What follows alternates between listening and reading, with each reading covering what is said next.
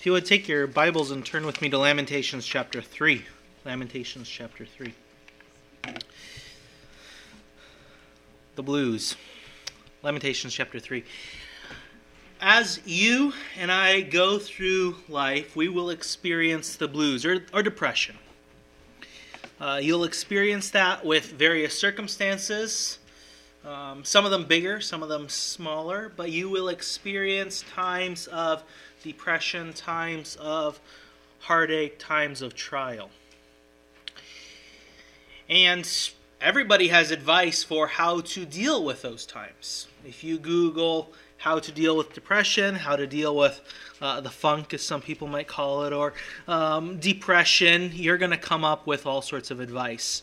I did just that, and I'm going to share with you some of the advice I found on a couple of magazines. I'm not um, online magazines and other blogs. I'm not necessarily commending these to you. I'm just sharing with you that there's a lot of advice that can be given for dealing with uh, times of depression, times where we are down. Uh, connect with people. Not necessarily a bad thing. It's good to connect with people. Uh, commit to a new goal. So, you know, maybe you're down because you don't have a new goal. So, establish a new goal. Read or watch a good movie. Um, you know, take it for what it's worth. Uh, travel. You know, if every time we were a little depressed, we took a road trip. Um, might not have a job, but you might not be as depressed. You know, um, wait. just kind of wait it out. Um, exercise that's a, that's a good thing to do, but um, take it for what it's worth. Eat healthy. Once again, um, having a healthy diet does help to some extent. Uh, get outside. Um, go for a walk. The air is nice and crisp, and it feels uh, very blue, I think. Anyways, uh, play music, uh, laugh, help someone else, and on and on and on the list goes. There's lots of advice that can be given but what does the Bible tell us to do? Because we're at church, so we should probably go to the Bible for answers to how do we deal with depression? How do we deal with the blues? How do we deal with the days and the times of our life where uh, life is hard? And the Bible does provide help. The Bible does provide us with counsel. The big idea of Lamentations chapter 3 is repent of sin and call out to a faithful God. Repent of sin and call out to a faithful God. If you would, uh, let's read Lamentations chapter 3 together. Lamentations chapter 3, verse 1. I am the man who has seen affliction by the rod of his wrath. He has led me and made me walk in darkness and not in light. Surely he has turned his hand against me time and time again throughout the day. He has aged my flesh and my skin and broken my bones. He has besieged me and surrounded me with bitterness and woe. He has set me in dark places like the dead of long ago. He has hedged me in so that I cannot get out. He has made my chain heavy. Even when I cry and shout, he shuts out my prayer. He has blocked my ways with hewn stone. He has made my paths crooked. He has been to me a bear lying in wait, like a lion in ambush. He has turned aside my ways and torn me in pieces. He has made me desolate. He has bent his bow and sent me up as, as set me up as a target for the arrow. He has caused the arrows of his quiver to pierce my loins. I have become the ridicule of all my people, their taunting song all the day. He has filled me with bitterness. He has made me drink wormwood. He has also broken my teeth with gravel and covered me with ashes. You have moved my soul far from peace. I have forgotten prosperity. And I said, My strength and my hope have perished from the Lord. Remember my affliction and gro- roaming, the wormwood and the gall. My soul still remembers and sinks within me. This I recall to my mind, therefore I have hope. Verse 22 Through the Lord's mercies we are not consumed, because his compassions fail not. They are new every morning. Great is your faithfulness. The Lord is my portion says my soul. Therefore, I hope in him. The Lord is good to those who wait for him, to the soul who seeks him. It is good that one should hope and wait quietly for the salvation of the Lord. It is good for a man to bear the yoke in his youth. Let him sit alone and keep silent, because God has laid it on him. Let him put his mouth in the dust. There may yet be hope. Let him give his cheek to the one who strikes him, and be full of reproach. For the Lord will not cast off forever Though he causes grief, yet he will show compassion according to the multitude of his mercies. For he does not afflict willingly, nor grieve the children of men. To crush under one's feet all the prisoners of the earth, to turn aside the justice due to a man before the face of the Most High, or subvert a man in his cause, the Lord does not approve. Who is he who speaks and it comes to pass when the Lord has not commanded it? Is it not from the mouth of the Most High that woe and well being proceed? Why should a living man complain, a man for the punishment of his sins? Let us search out and examine our ways and turn back to the Lord. Let us lift our hearts and hands to God in heaven. We have transgressed and rebelled. You have not pardoned.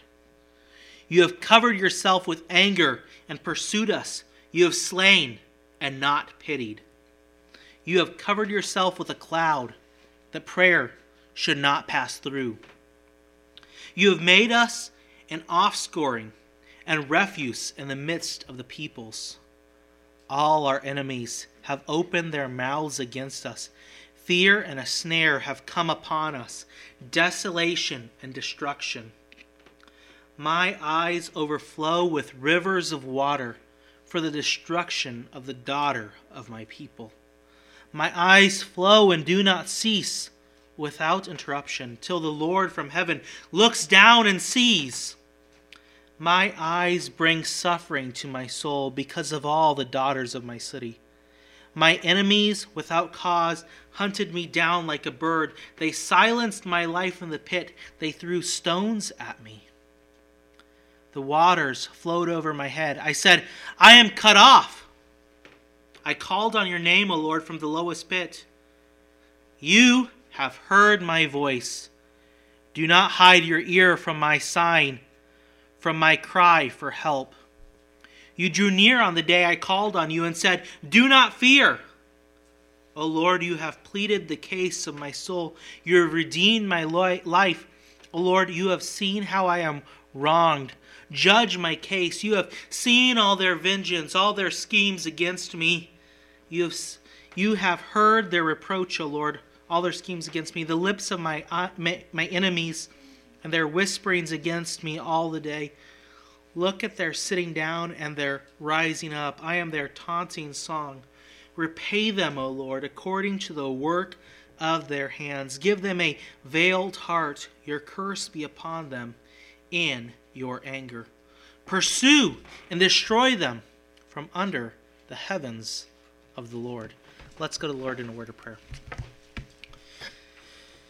Father, we thank you for your word. We thank you for the fact that on the days when life seems like everything is going wrong and it feels like you have forsaken us and that you have become a lion, you have become a bear who is taking us and is shredding us to pieces, that you are in fact there, that you are in fact a God who still cares, and that you desire for us to come to you with repentant hearts to examine ourselves, to see areas where we possibly have sinned against you. And as we confess those, you promise that even if the circumstances all around us don't change, that you are a faithful God and that we can continue to trust you. We pray that that would be true of us today. In your name we pray. Amen.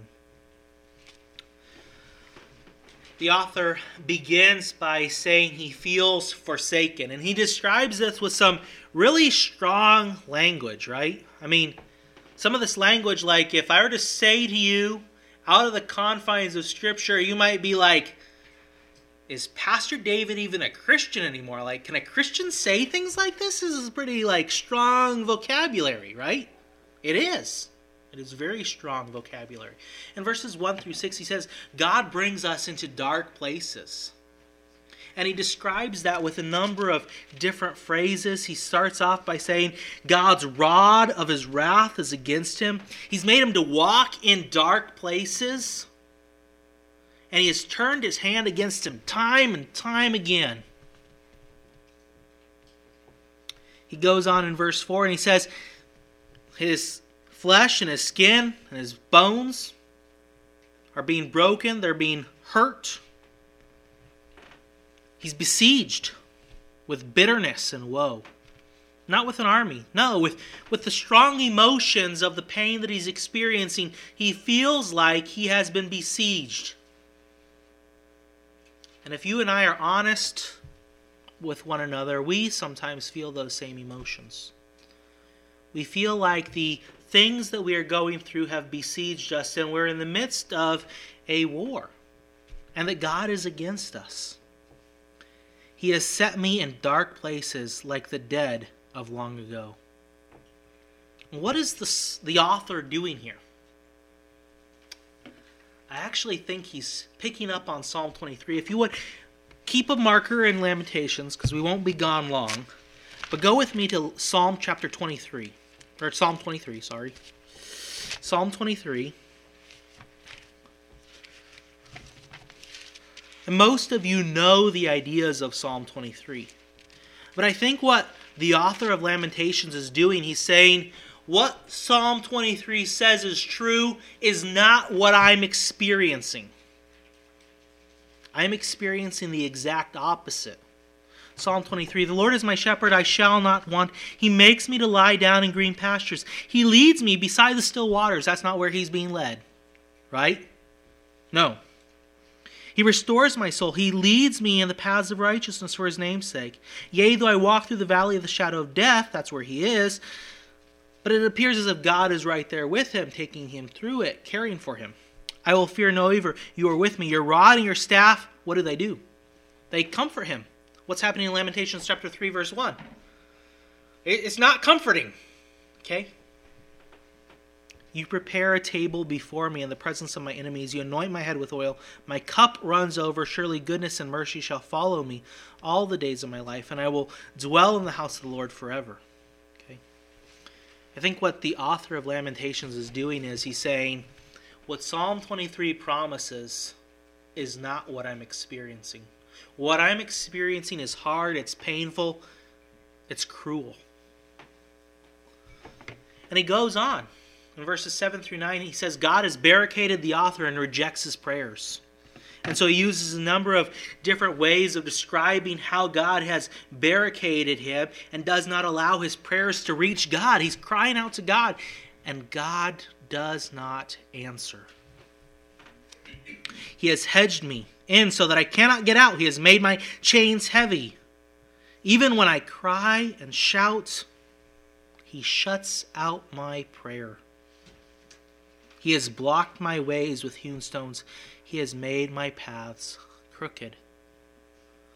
Once again, very, very painful language. I mean, the thought of being able to try and cry out to God and to express his emotions and to ask God to intercede and to act on his behalf. And he says, God's not listening. God's put a wall around me and he's chained me up and he doesn't listen. Doesn't feel like God cares. And then in verses 10 through 11, he says, God is a ferocious bear or lion. And he describes the, the results of that in verse 11. He has turned aside my ways and torn me in pieces. He has made me desolate. Very strong emotions, very strong feelings as he's experiencing what God is allowing him to go through. And he says, God, do you care? He continues to describe what's going on. He says, God is a fierce warrior. What is the warrior doing? He's pulling, pulling back his bow and he's shooting the author. Verse 3 He has caused the arrows of his quiver to pierce my loins. And then in verse 14, the result of this is ridicule and taunting. That is what he's experiencing from those who see him. As people watch what he's going through in life, they make fun of him. They say, How could you be someone who loves God and experience these things? Verse 14 I have become the ridicule of all my people, their taunting song all the day. But he goes on and he continues to say how God has treated him in verses 15 through 16. He's pretty much saying God has treated him treacherously. God has been bad. That is what he's saying. Verse 16 He has filled me with bitterness, He has made me drink wormwood, He has also broken my teeth with gravel. That's kind of gross. I don't like the idea of that. You probably don't either and covered me with ashes. And then he moves on to say the result of that is all peace and hope are lost. As a result of God being a bear and a lion who's devouring him, who's tearing him in pieces, as a result of God being a fierce warrior who pulls back the bow and shoots him, as a result of God being a God who is willing to treat him treacherously allow him to have the wormwood and allow him to have the bitterness and allow him to face the uh, breaking of his teeth with gravel. He says, All peace and hope are lost. I don't know what to turn to. I don't know what to do. Verses 18, 17 and 18. You have moved my soul far from peace. I have forgotten prosperity. And I said, My strength and my hope have perished from the Lord pretty much what else is there for me? Because if this is how God is dealing with me, then there's absolutely no hope. And pretty much what he's saying is there is a, uh, a, junction in the road with one side going to death and the other side says there has to be hope around the corner or else I'm going to death because this is how bad my circumstances are. This is how horrible my experience is. Life is too hard. I can't continue on in this way. That is what he is describing for us. My strength and my hope have perished from the Lord. It's very, very strong emotions, very, very strong language. And sometimes we feel forgotten and our soul sinks as well. Sometimes we feel this way as well. And as you and I experience these emotions, go to God and tell God, This is how I'm feeling. My strength and my hope have perished from the Lord. And then he reminds himself something. Remember my, or he's talking to God and he tells God to remember. Remember my affliction and roaming, the wormwood and the gall. My soul still remembers and sinks within me. As he remembers, and he asks God to remember. His soul sinks. But what is it that brings the psalmist back to hope? What is it that provides you and I with hope? He tells us in verse 21 that something is recalled to his mind, something is brought back to his memory. And as he meditates on this truth that is brought back to his memory, his soul is revived and the junction that he was at, where it said, one side said, There is only death ahead of you, and the other side said, There is still hope. What brought him back from saying, All that I have left is death? Why could he choose hope? This I recall to my mind, therefore I have hope. How does the author bring himself out of the funk? It's not by, you know, connecting with people. It's not by committing to a new goal. It's not by reading or watching a good movie. As fun as those things might be.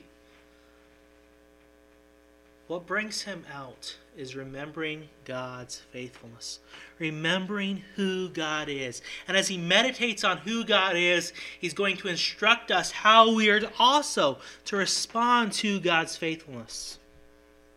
And as we respond to God's faithfulness, it should be a source of encouragement and a reminder that even though difficult days are ahead, difficult days have passed us, that we also can choose to remain faithful to God regardless of the circumstances around us. He begins by saying God's merciful faithfulness restores our hope. Verse 22 the, Through the Lord's mercies we are not consumed, because his compassions fail not. They are new every morning. Great is your faithfulness. The Lord is my portion, says my soul. Therefore, I hope in the Lord. Why does he have hope? Because he looks back and he says, God has been faithful in the past. And because God has been faithful in the past, I can trust that He will continue to be faithful in the future. And He is faithful today, regardless of whether or not I can physically see or understand or comprehend what I am going through. And if you remember, we've, we've said before, and we'll say it one more time when we get to chapter 4. Chapters 1, 2, 3, and 4 are an acrostic poem. So every word of chapter 1, every verse of chapter 1, um, the first letter of that chapter verse begins with another letter of the Hebrew alphabet. In chapter 3, every three verses begin with the same letter. And so he's going to describe for us what is good. And the word good is what starts every single one of those verses in the Hebrew. He's saying, I've considered every aspect of suffering. I've considered every aspect of who God is. And even though pain in this life is very real and it feels like God has forsaken me, I can still trust in God. I've considered every aspect from A to Z. And here he says, Good, good, good. Verse 25 The Lord is good to those who wait for him, to the soul who seeks after him. Are you and I waiting on God as we go through the hard times? Are we seeking after God? That is who God is good to. Are we people who are waiting? Are we people who are seeking God? It is good that one should hope and wait quietly for the salvation of the Lord. The same idea. He does it for repetition, not because it's a brand new concept. Once again, he wants us to wait. Are you and I waiting? Are you and I waiting? It is good for a man to bear the yoke in his youth. It's good for a man to bear the yoke in his youth. And then in verse 28 through 30, he describes for us how one is to wait for the Lord. In verses 25, 26, 27, he told you, it's good to wait. It's good to wait. It's good to wait. And you're like, all right, how do I wait? Right? That's, that's what you should be thinking. Like, and he answers that question for you in verses 28, 29, 30. Let him sit alone and keep silent, because God has laid it on him. Let him put his mouth in the dust there may yet be hope. That is talking about the humility that we're supposed to approach God. As we as we wait, it's supposed to be with humility. And so take a prostrate uh, posture as you approach him. Be humble, is the idea.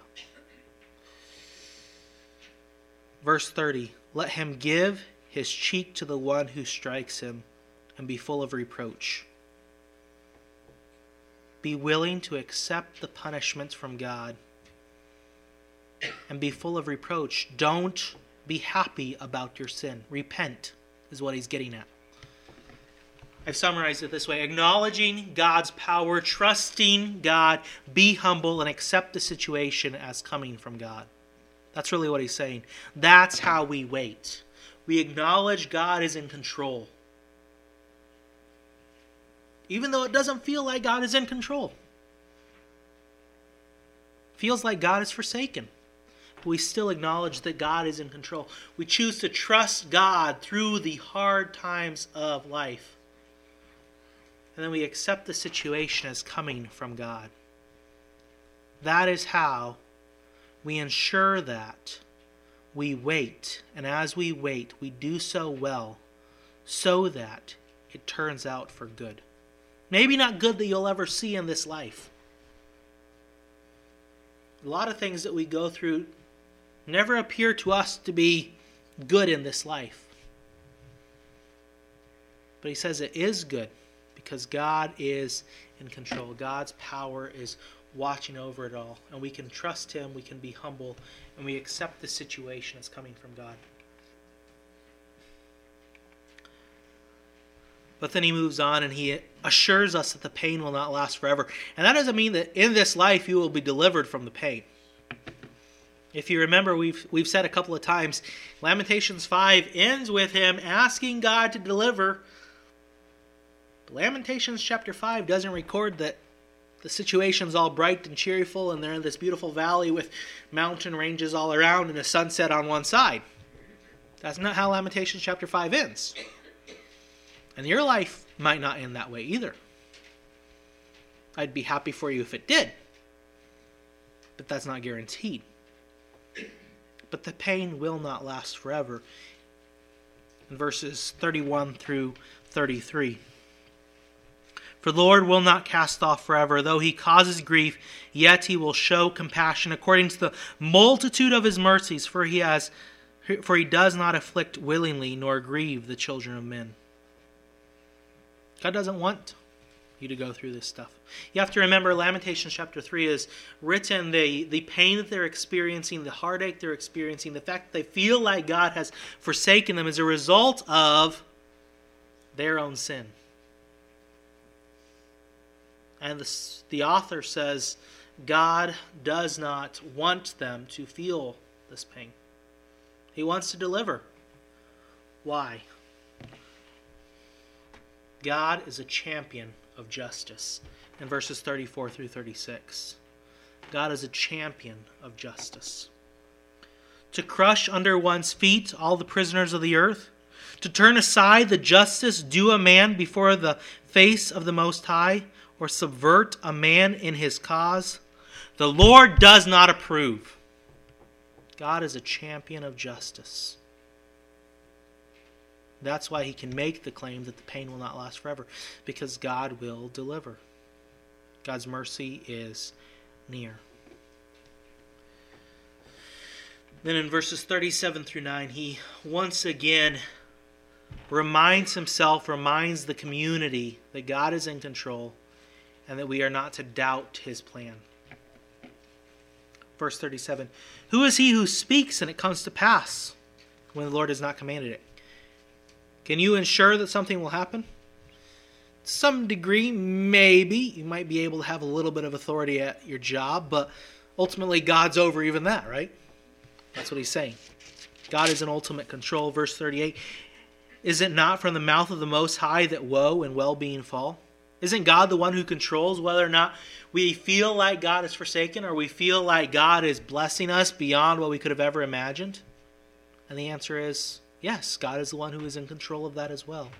Verse 39 Why should a living man complain, a man for the punishment of his sins?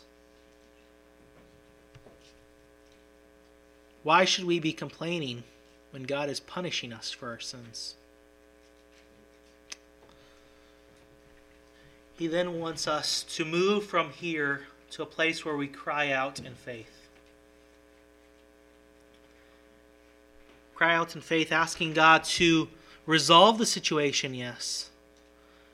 But there's even a bigger way, a more important way, in which we all must cry out to God in this passage. He says, Examine your life and repent of sin. In verses 40 through 42, let us search out and examine our ways and turn back to the Lord. Let us lift our ha- hearts and hands to God in heaven. He has we have transgressed and rebelled. You have not pardoned. It's interesting, isn't it? Can't remember. I think it was Psalm 86 that we sang earlier today, and it talks about how God is a God who is quick to forgive. It's either Psalm 85 or 86, I can't remember. But it talks about how God is quick to forgive. And yet here he says, You have not pardoned it's an interesting contrast. Why why here is he not pardoning? Because of their consistent pattern of sin.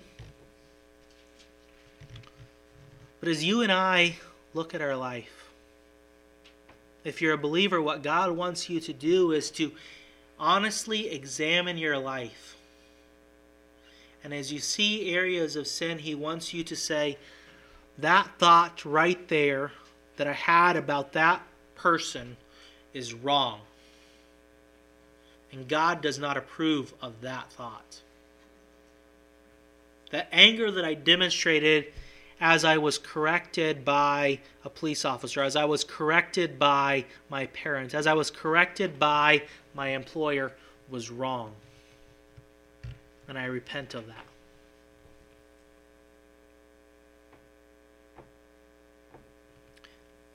God wants us to examine our life in all the various areas.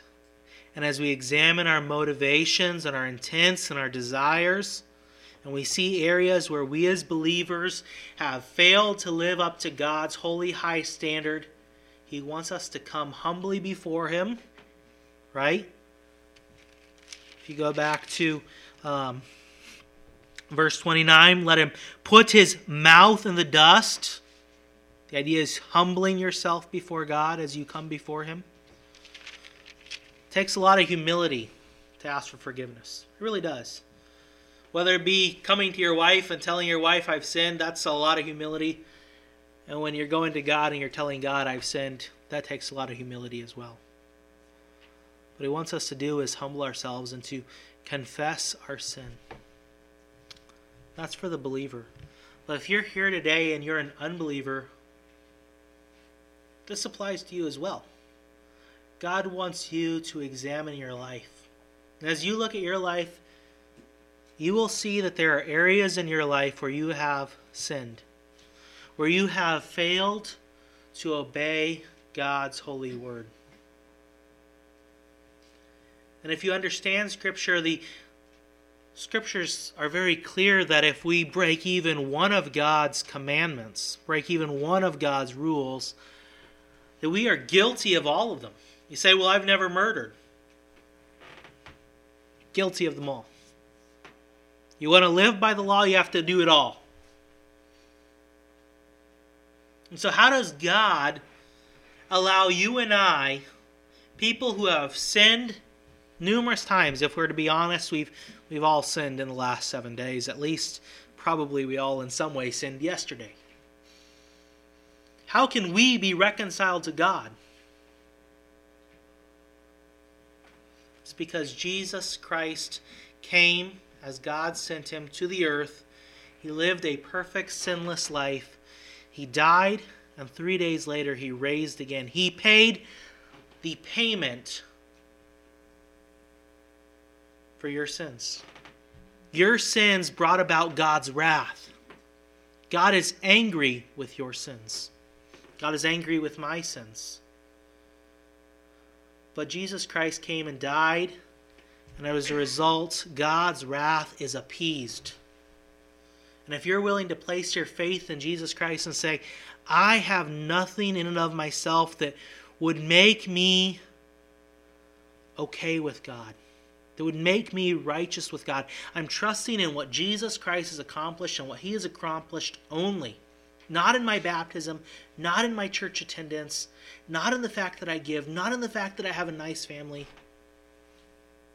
It's only through Christ's work that I'm able to stand before God and to be justified. That is what Christ wants.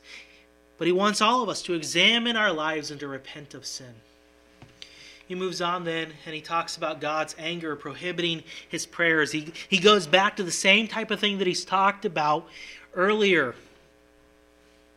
This is coming up again. The, the fact that he's been hedged around, he's been barricaded, and as a result, God does not hear. Verses 43 through 45 You have covered yourself with anger and pursued us. You have slain and not pitied. You have covered yourself with a cloud that prayers should not pass through. You have made us an offscouring and refuse in the midst of the peoples. He moves on. The pain mixes with mocking, destruction, and tears in verses 46 through 48. All your enemies have opened their mouth against us. Fear and a snare have come upon us. Desolation and destruction. My eyes overflow with rivers of water for the destruction of the daughter of my people. Extreme sorrow, extreme pain right here. He's going to continue to use this imagery of water. The tears remain until God acts on their behalf. He cries out and asks God to do something. My eyes flow and do not cease without interruption. Just crying and crying and crying because of the pain. Till the Lord from heaven looks down and sees. I'm going to remain in this pain. Until God acts. So he's asking God to act. Because until God acts, the pain remains. The city has been destroyed. Moms have been eating their kids. There's no food. The people have been taken captive. It's very sad. My eyes bring suffering to my soul because of all the daughters of my city.